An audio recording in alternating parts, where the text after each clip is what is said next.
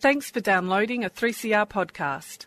3CR is an independent community radio station based in Melbourne, Australia. We need your financial support to keep going. Go to www.3cr.org.au for more information and to donate online. Now stay tuned for your 3CR podcast.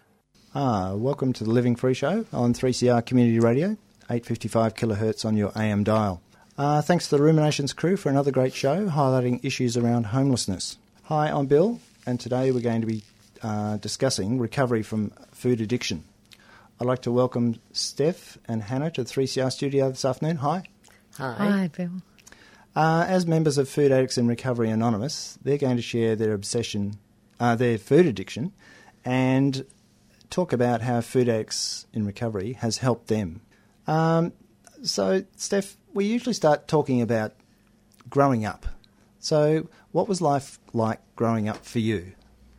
Well, I can't, my parents were very good. They loved me. There, there weren't any issues that we weren't neglected. I've got a younger sister. Um, but from earliest memories, I f- remember feeling very uncomfortable in my own skin.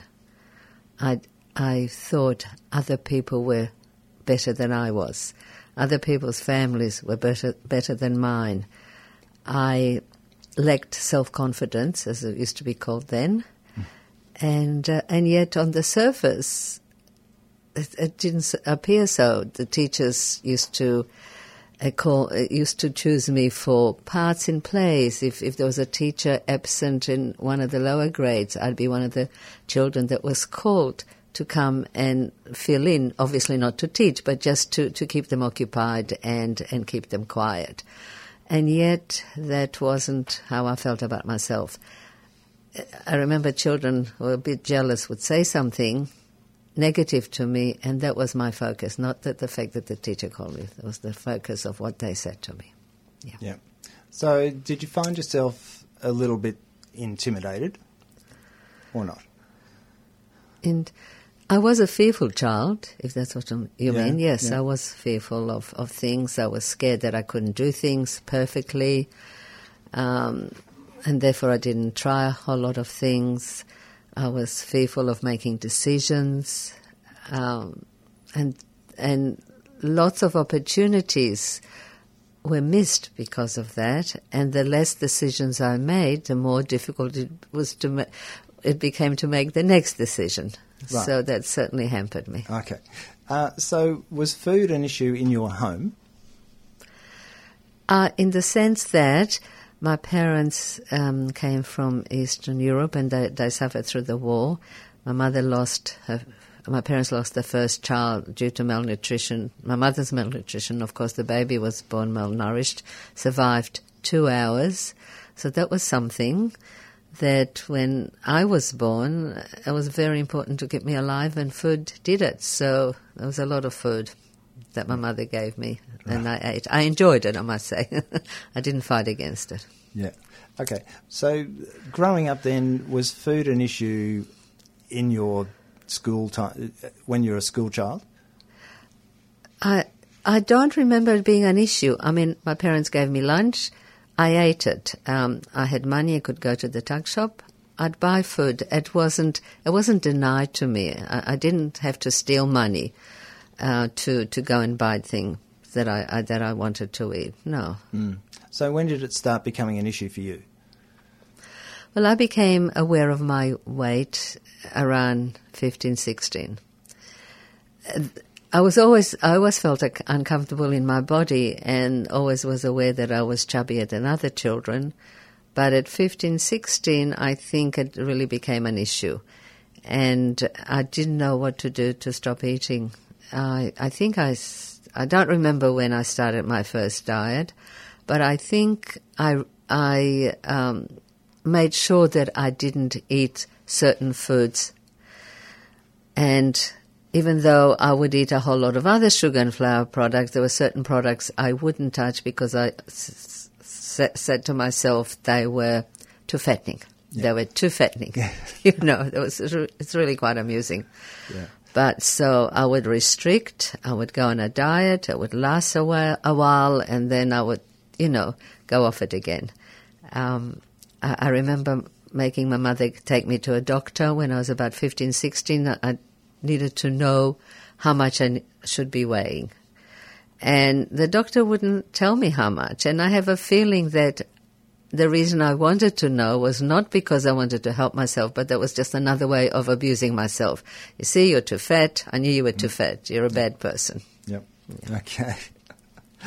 Um, so, did um, was your mother happy with you as a as a child? Yeah, Yeah, yeah, she yeah, was. yeah. She she loved me. She loved my sister. I was my father's favorite, and that that in itself caused a problem to me because I didn't feel I lived up to his expectations. I didn't think I was Mm. good enough to be his favorite. So that. You know, my sister was jealous of the fact, Yeah. but it, you know, I made my life miserable because of that. Yeah, it's ironic, isn't it? Mm, Yeah. Very, very. So, in in high school, then it must have body image is pretty important in high Yes. school. So, how did Yes. it affect you? Well, I always felt on the outer. I did not join groups, although there were lots of girls I knew in high school. Um, but I felt shy to join the group because I thought they wouldn't want me.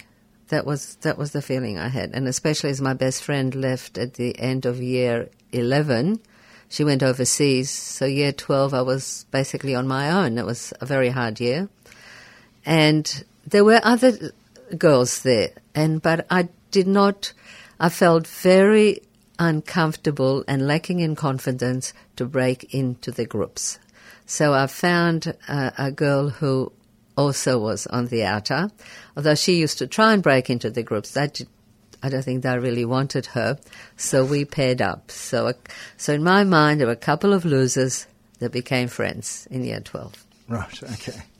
So, leaving school, then, Mm-hmm. how did how did your life change? Did your eating change? Um, I was more aware of what I ate. I remember um, I where I worked those morning and afternoon tea, and I stopped using sugar in tea and coffee. To well, I don't. I wouldn't take it now, but till I reached program, I did not have sugar or in my uh, coffee or tea. That wasn't was really quite interesting. So it was years and years and years I didn't use sugar in tea and coffee. I'd have chocolates and I have biscuits and things like that, but not sugar in my in the hot drinks. Yeah. Good. Good control. Yeah, good control, exactly.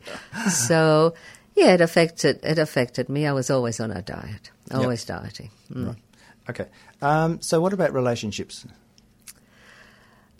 I I didn't I didn't start dating. I remember when I was 15, 16, even 17 going Saturday night to the pictures with my parents. I just didn't feel comfortable. I belonged to a youth group and there were boys and girls. So sometimes we would do things together as a group. But it wasn't until I think I was about 17 and a half, a bit, a little bit older, that I felt comfortable going out with a boy. And yeah, and after that, it didn't seem to be a problem. It was a problem in my mind. Yep. Yeah, right. Okay. Um, Hannah, over to you. Um, So, what was life like for you growing up? Um, I think I've always been. I've always wanted the food. Um, I've always wanted the sugar and flour products. I grew up in a milk bar until the age of six, and That would have been fantastic. yeah, well, you'd think so. But my mum was very uh, strict about what we could eat and didn't let us have um, too many of the treats at all, in fact. And um, yeah, there was one night when I was very young, I was actually caught um, stealing the lollies from the cabinet. Oh, right. And um, and yeah, put back to bed and uh, yeah, got into big trouble for that. But yeah, I always felt like I um, I was always trying to get more of something. Um, I grew up uh, loving to go and see my grandmother in the country. She was an, an amazing cook. Um, and it was the sweet things after the big roast lunch um, that came out that were beautifully baked that I just couldn't get enough of. And um, very early on, I had that awareness about, oh, do you think anyone will notice if I take another one? Or oh, if I take a third, or if I if I helped pack up and take the the trays back to the kitchen, then I can have a few more. Um, so that sneaky eating behind people's backs um, was very much a, a, big part of, of my growing up. Yeah. Mm. I'm sure it was with a lot of people. Really, it's it's something kids do. It's yeah. yeah it's not. I don't think it's that unusual. Okay. Yeah. yeah. Um, well, may, yeah, maybe it just got worse and worse with time for me. yeah. Okay. Um, so usually mothers are the ones who pick up on particularly daughters eating. So was your yeah. mum concerned? She was concerned. Um, at a young age, uh, in kindergarten, I was weighed as a health check, and I was told that I was quite solid and overweight for my for my height and age, and she was concerned to the extent where when I was about six, I was put on a, a skim milk powder that I had to have on my cereal in the morning, and it just made my stomach turn. It was just, it tasted awful.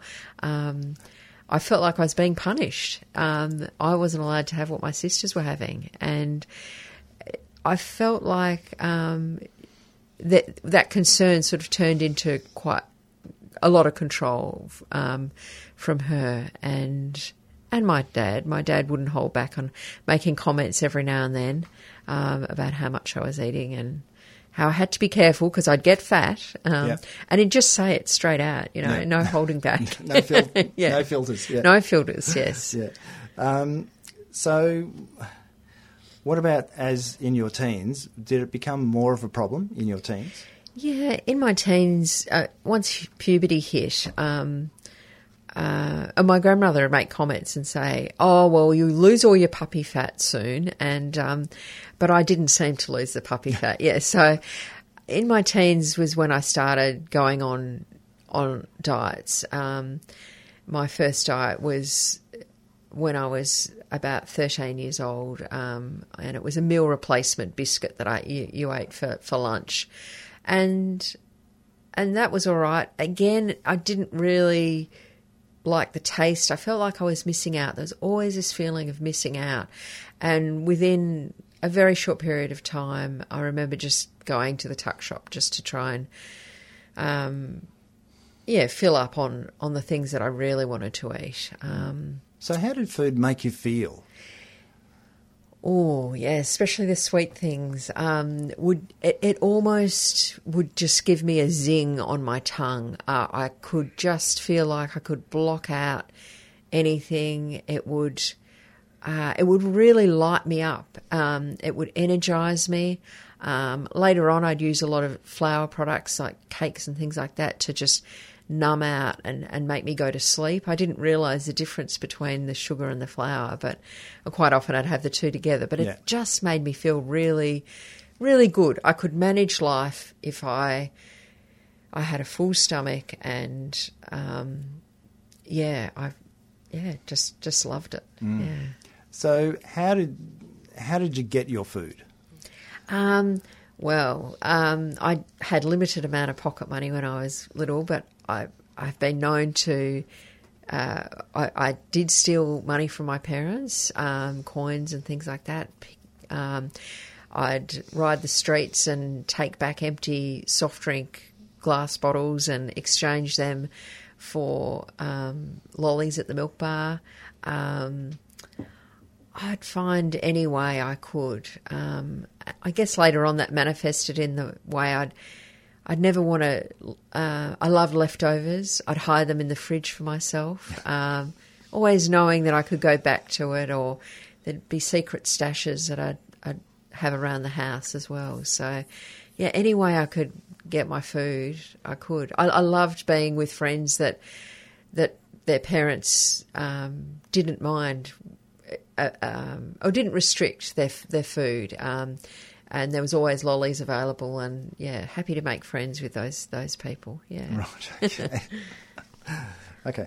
Uh, well, listen, we might just take a quick break. You're listening to Living Free on 3CR, 855 kilohertz on your AM dial, and 3CR on digital radio. We've got over 60 podcasts available on the show, and you can find them at 3cr.org.au forward slash living free, and also on iTunes.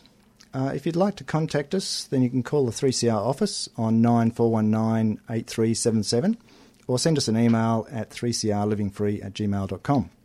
We're also on Twitter at 3crlivingfree. Uh, we usually play a community service announcement, and this one is about 3CR Disability Day on the 3rd of December.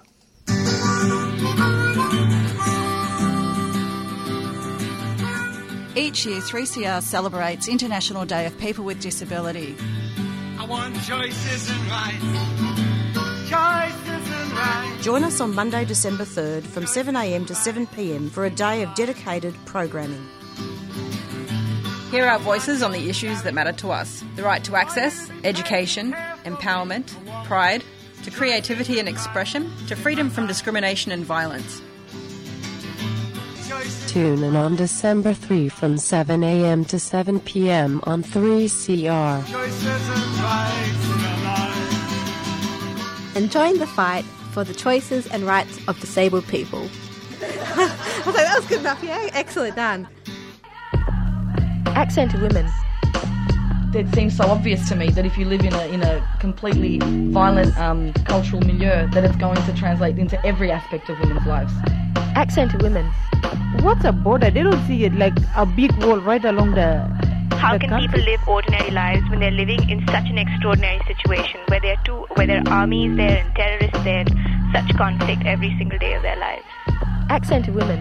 A show by and about women from culturally and linguistically diverse backgrounds. Every Monday from 11am on Community Radio 3CR.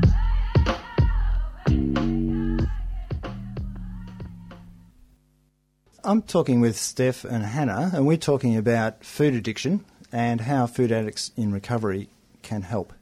Um, so, Steph, I think we sort of got up to towards the end of your teens. Um, so, and I think we were talking about relationships and things like that. So, how did life progress as you moved you know, into work, um, and also how did your relationship to food change? Okay. Um, well, I was dieting, and I, I thought I was very overweight. But looking at photos now, would have been a few pounds. Well, Yeah. a couple of kilos, two or three kilos, which is not a huge amount. Perhaps even less than that. My memory is a little bit blurred, and I always thought I was fatter than I was. Um, so, the dieting, the watching what I was eating, the restriction. Uh, and so socially, I had friends. I had quite a few friends, and I'd go out, and I had boyfriends, and then so and and the way the I was always aware of my weight, but I was keeping it under control. Um, so you know, I met my future husband at a party, and uh, we started dating, and um, two or three years later, we we got married, and then I after the first child, I could bring down, I could diet and my weight would come down within a few, a kilo or two of what I was. But it was after my second pregnancy that I'd put on a lot of weight. I ate, you know, people say they eat for two. I think I ate for three and four and five. Sort of used that as an excuse to just go for it. And, and I couldn't bring the weight down afterwards. And, you know, I think I also suffered from postnatal depression. We'd moved to a suburb and it, I didn't have a car, and I remember being down.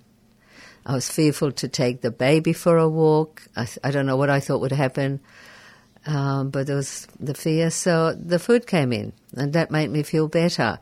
Um, putting some food, some, the sugar and flour in my mouth, it was sort of a bit of a, a it was just, it, it was um, stopped me from my being aware of my reality. So I'd light up. Yeah. It didn't last that long, and I'd have to keep putting more and more, and uh, used other things like binge TV watching. There were times I just could not get up and switch the TV off, and uh, that wasn't good because I had little children and they needed attention. And it was just a depressing time for me at the time. So I was putting on weight, and I didn't know what to do about it. No. Okay. Um, so, do you feel that your you were your own worst enemy. Yeah. Were you very critical of yourself? Yes. Yeah. And didn't like myself. Yeah. Okay. Yeah. And so, was food a comfort? Yes, it was. Yes, it was. Because when I ate, I didn't have to think of other things. I could focus on the food, gave me a bit of pleasure, and so I could chill out, zone out, and didn't have and didn't have to think of my responsibilities and what it is else that I needed to do, which I- I might not have wanted to do. Right. So, uh, was your husband critical of you at this point? Um, he, I, you know, it's, it's, what I remember is that he was very helpful. He'd come home and he'd bath the children, read them a story, put them to bed. I'm sure he wasn't happy with some with the situation, but I don't remember him being overly critical. I must say. Right. Yeah. Okay. He's a good Um, man. Yeah. well, most most partners with people with addictive problems are are good people. Yeah, yeah. They just get cross. They, Yes. That's true. Yeah. Um, so, with with all this dieting and binging and Yeah. things, Yes.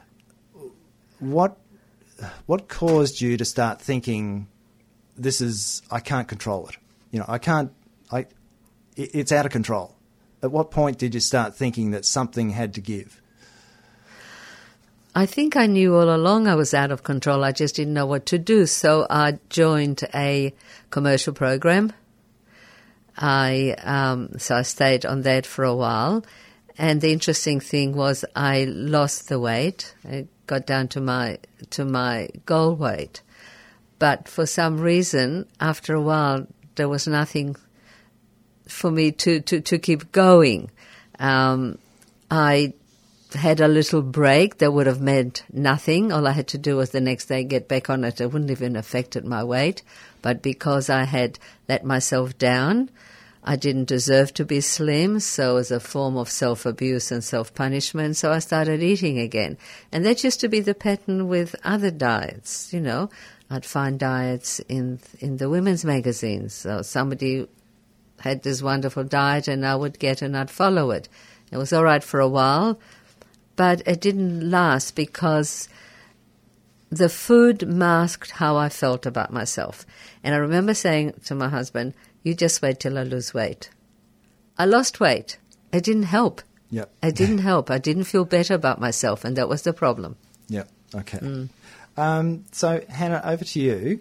So after high school, and you know, moving out into work and life, Mm-hmm. how how did your, I guess, um, your teenage eating change?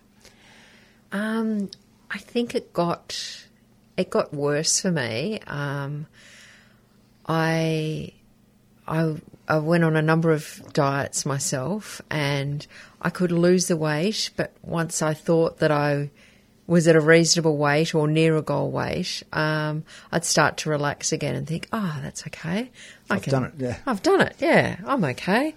And and I'd also thought that once I was in the right size body, um, I life would change. Life would be much better, but it never was. And um, so I I just would start eating again and eating addictively. Um, yeah, my early twenties, um, I travelled overseas for uh, almost a year, and I, I went to the states and did an American summer camp, and the opportunity to eat whatever I wanted um, was just too tempting, and nobody from home was with me and watching, and um, yeah, I ended up putting on a huge amount of weight at, at summer camp. I was teaching swimming to kids, and I, I certainly didn't look like a swimming teacher at the end of the three months. That's for sure. um, it got out of control. I, I, every day I'd say, "Okay, today I'm not going to eat. Um, I'm not going to have that breakfast, or I'm I'm going to just have a healthy fruit breakfast." And um, and then lo and behold, the smells would trigger um, my my yeah. I, I just I just couldn't stop, and I I'd, um, I was feeling quite homesick as well, um, and just the food made me feel happier and happier every time. Yeah. it's tragic, isn't it? Yeah. so, what about relationships? Yeah, relationships. So I, I was with my boyfriend, now husband, at that time, and he met me after the summer camp to go travelling through Europe together. And I remember th- feeling full of fear before he came to meet me. Um, thinking, oh, he's going to see how much weight I've put on. What am I going to do? Um, and uh, I tried desperately to, to restrict food, but it didn't work. And I, I, I could see he was disappointed. Um, he's always been one to um, think of, of health and fitness as, as a very big part of, of life. Um, and yeah, I, I and that's been my story. You know, I, we we got married, but I've always felt like he. There's been this expectation that I've I've got to keep healthy and fit myself. Um, but it's it's just been too difficult. He's known where my stashes are around the house, um, my secret hiding spots, and then I'd get really fanatical about hiding wrappers in people's bins or after I'd eaten a whole packet of biscuits or um, I, I, the the mental obsession that came with the hiding and the sneakiness and the lies uh, with my husband in particular um, was was a very big part of my my disease. Yes. So, okay. Yeah. So, did you go on to have kids? I did. Yes. Yes. So I've got two daughters. Um, and my, my oldest daughter was, was born with a, a heart condition that required open heart surgery when she was six weeks old. And I felt like my whole life had fallen apart. Um, and I spent a lot of time in at the hospital. Um, I food gave me such great comfort. I was um, I felt very lonely and quite unsupported at the time. My husband um, as as wonderful as as he is, uh, he couldn't cope with that. Um, uh, he actually was sure that we would probably lose her, um, and I just didn't feel. I felt like I was doing it alone, and and the food sort of held me up. Um, so yeah, after giving birth, I certainly didn't lose the baby weight, and then just put more and more on. Um, um, yeah, people kept saying, "Oh, keep breastfeeding; it'll it'll fall off you." But that was never my story either. Um, I struggled being a mum. I struggled. Um, I wanted my kids to um, to eat well, sleep well. So then, I, I wanted to control. I wanted to control, yeah. and wanted to feel. Uh, I wanted to sit on the couch, watch TV, and just numb numb myself out. Um, just putting food food in, into me. Yeah. Mm. Mm. Yes, that's life. Um, yeah. So, w- could food obviously it, it, helped you sort of to numb, mm. but was it an enjoyable? Was it in you know? A, a, lot of people find it supremely enjoyable. It just sort of relaxes them. Yes. Uh, yeah. So, what's your experience with that feeling? Um, I think it's enjoyable in the first few mouthfuls, and then it just gets to the stage where I could eat um, a whole packet of biscuits and then think, okay, what else? So that enjoyment is is there initially, but then afterwards it it just dissipates, and it's more about filling filling the hole inside me, that, that emotional emptiness, and um, I I could move from sweet to savoury and back to sweet again and just keep making things up in the kitchen until it was all gone until yeah, a packet never stayed open. You know it, it just it had to be finished and and complete. So i think initially there was that zing and that buzz and that enjoyment but then after after a while it just didn't didn't do anything for yeah, me transient yeah. yes yeah.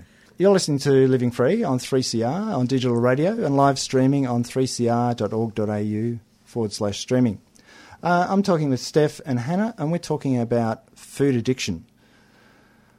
Uh, so, Steph, um, we left you, I think, talking about um, dieting. which is unusual.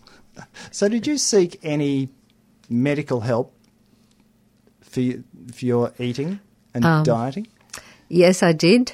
I went to a doctor who gave injections. Now, I'm not, I think it was something to do with pregnant sheep, the serum, or pregnant cows or something. I'd go there once a week, and that was supposed to help control the diet, uh, my, my weight. Um, I don't know if it did or, or didn't. I'm just glad I survived it because later on I heard that somebody had died from it. So it was, Right. I remember going to a doctor for um, suppressant, uh, uh, appetite suppressant tablets. The only thing was that they were like a drug to me and just either made me high and I couldn't think and I couldn't function. So my husband said I should stop it straight away. So that was a that was a bit um, scary, and was and as I said, a few times I went back to that commercial weight uh, the, uh, weight program, um, but mainly was buying magazines at the checkout counter or getting. And I, re- I remember if I couldn't get the magazine, I'd go to all sorts of trouble just to get that magazine because it had the diet in it. And the irony was was that I didn't do the diet. I just had to have the magazine. Had to look at the diet. That's right. I had to look at the diet, so I had to have it in my position, uh, possession. Um, and it's um, and the the interesting as as I said, restricted. So I worked out this this method that if I went to a restaurant, if I had two small entrees, then I could have a dessert. And it wouldn't look so bad if I had an entree and a main and a dessert. So that was, you know, my logical mind worked all these things out. My mm. addictive logical mind worked all these things out. And and buffets were great because I could go back and until I became embarrassed. And then I'd send my husband, and he'd go a couple of times, and then he's, he'd had enough, or he wasn't doing it anymore. So yeah, it was just really, really crazy behavior. Behavior that's I'm looking back on it now, and I can't say I'm ashamed. I'm not ashamed. I, I, addiction is a sickness, but I just, you know, am grateful that I don't have to live like that anymore. Yeah. Yeah. talking about addiction as a as an illness or a sickness, Mm. um, most people don't understand that it it is an illness. So, can you share shed a bit of light on that that Yeah. understanding and, and the difference it makes once you understand the problem Yeah. about what you can do about it? That's right, because I thought I was a bad person. I was a bad person. But in reality, when after I came into the program and realized, I was told and realized it was a sickness, I realized that I wasn't a bad person trying to become a good person. I was a sick person trying to get better. So that made a whole lot of difference. It gave me hope. Right. Yes. It Very important. hope. Yes. Yeah. Absolutely, absolutely. Because what at having no hope just dragged me down and down and made me more depressed. But here I had hope, and I had a choice. I could follow it, or you know, or or, or not follow it.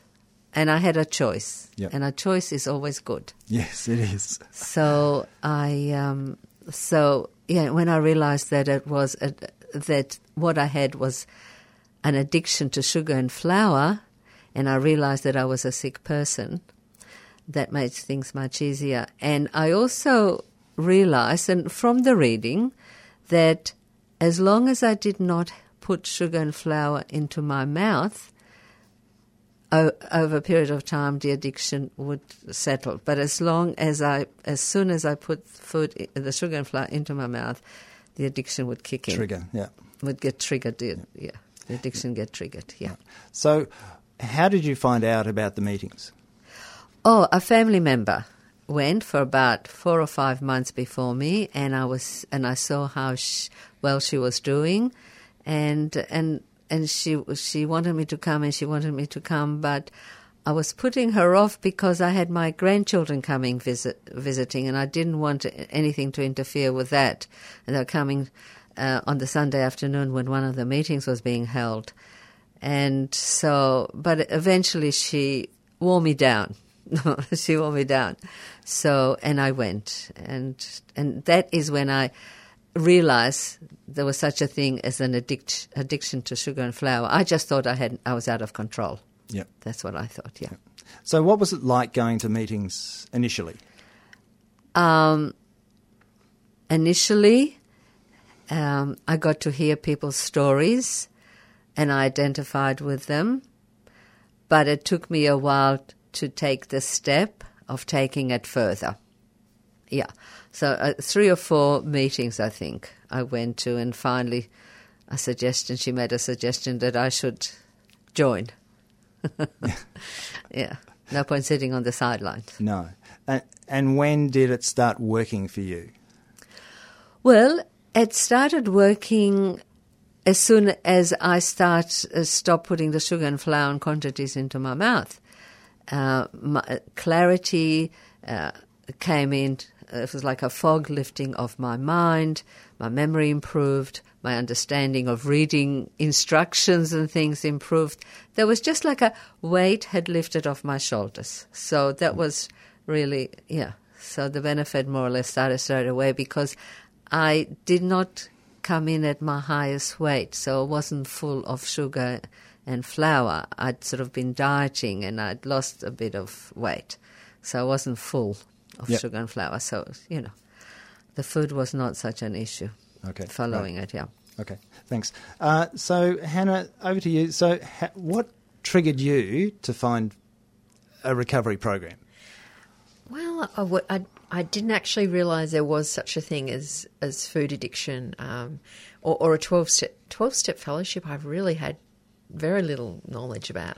Um, I was always in search of the, the perfect diet. I'd been to see naturopaths, hypnotherapists, um, Chinese herbalists, um, tried so many different diets out there, and um, and none of them had worked for me. Um, and so, yeah, I was at the gym one day, which is another another way that I did try to control my weight. Um, and up in the back corner, and I noticed, you know, I was standing behind um, somebody who I realised had come back to the gym after a little while, but she'd lost an incredible amount of weight, and I all I could focus on for the whole class was I'm I've got to ask her what she's done.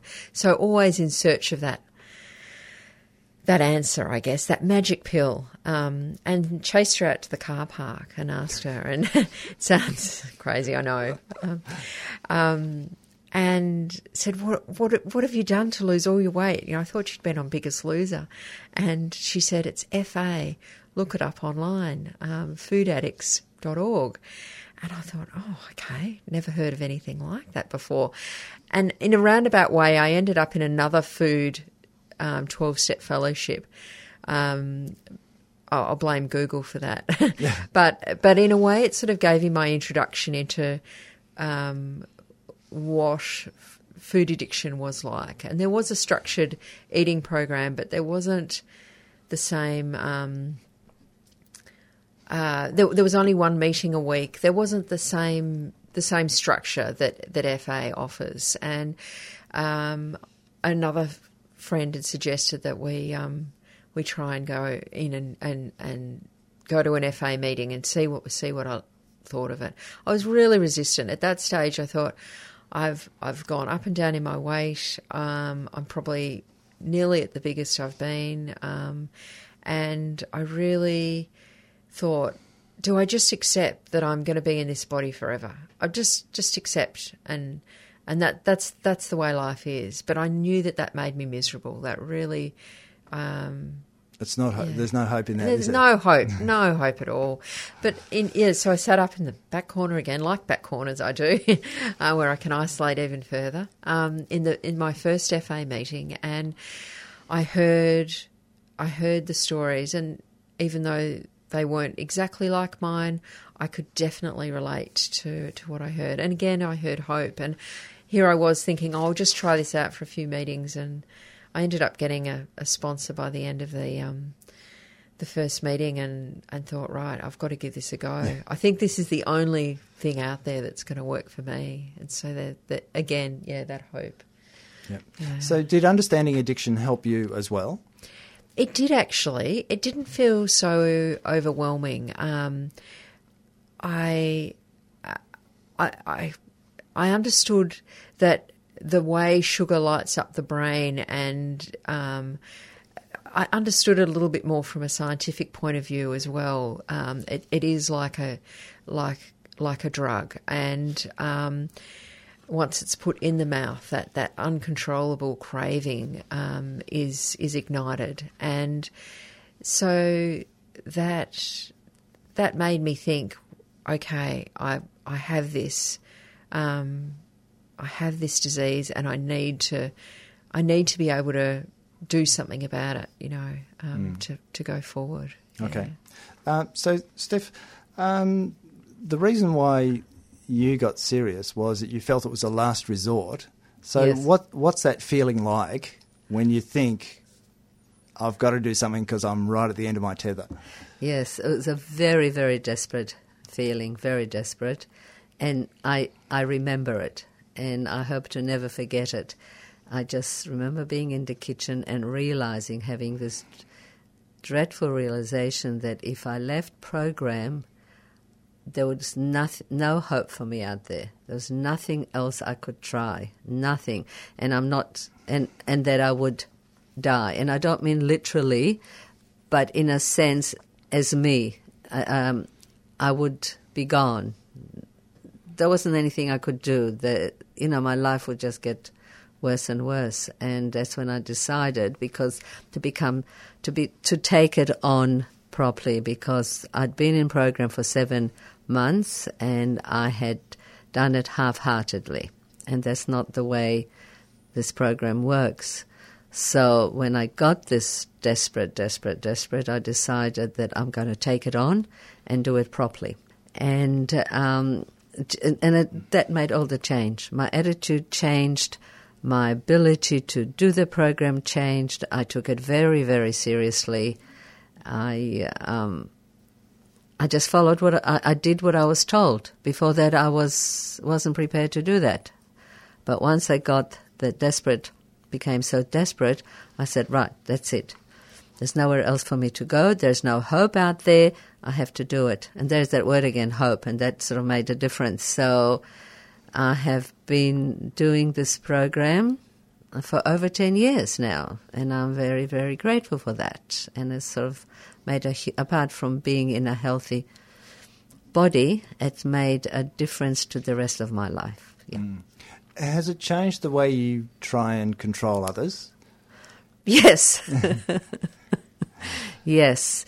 I mean, I at the beginning when I used to when I wasn't able to control myself, I tried to control others, other family members, my husband, my children, my grandchildren, and so on.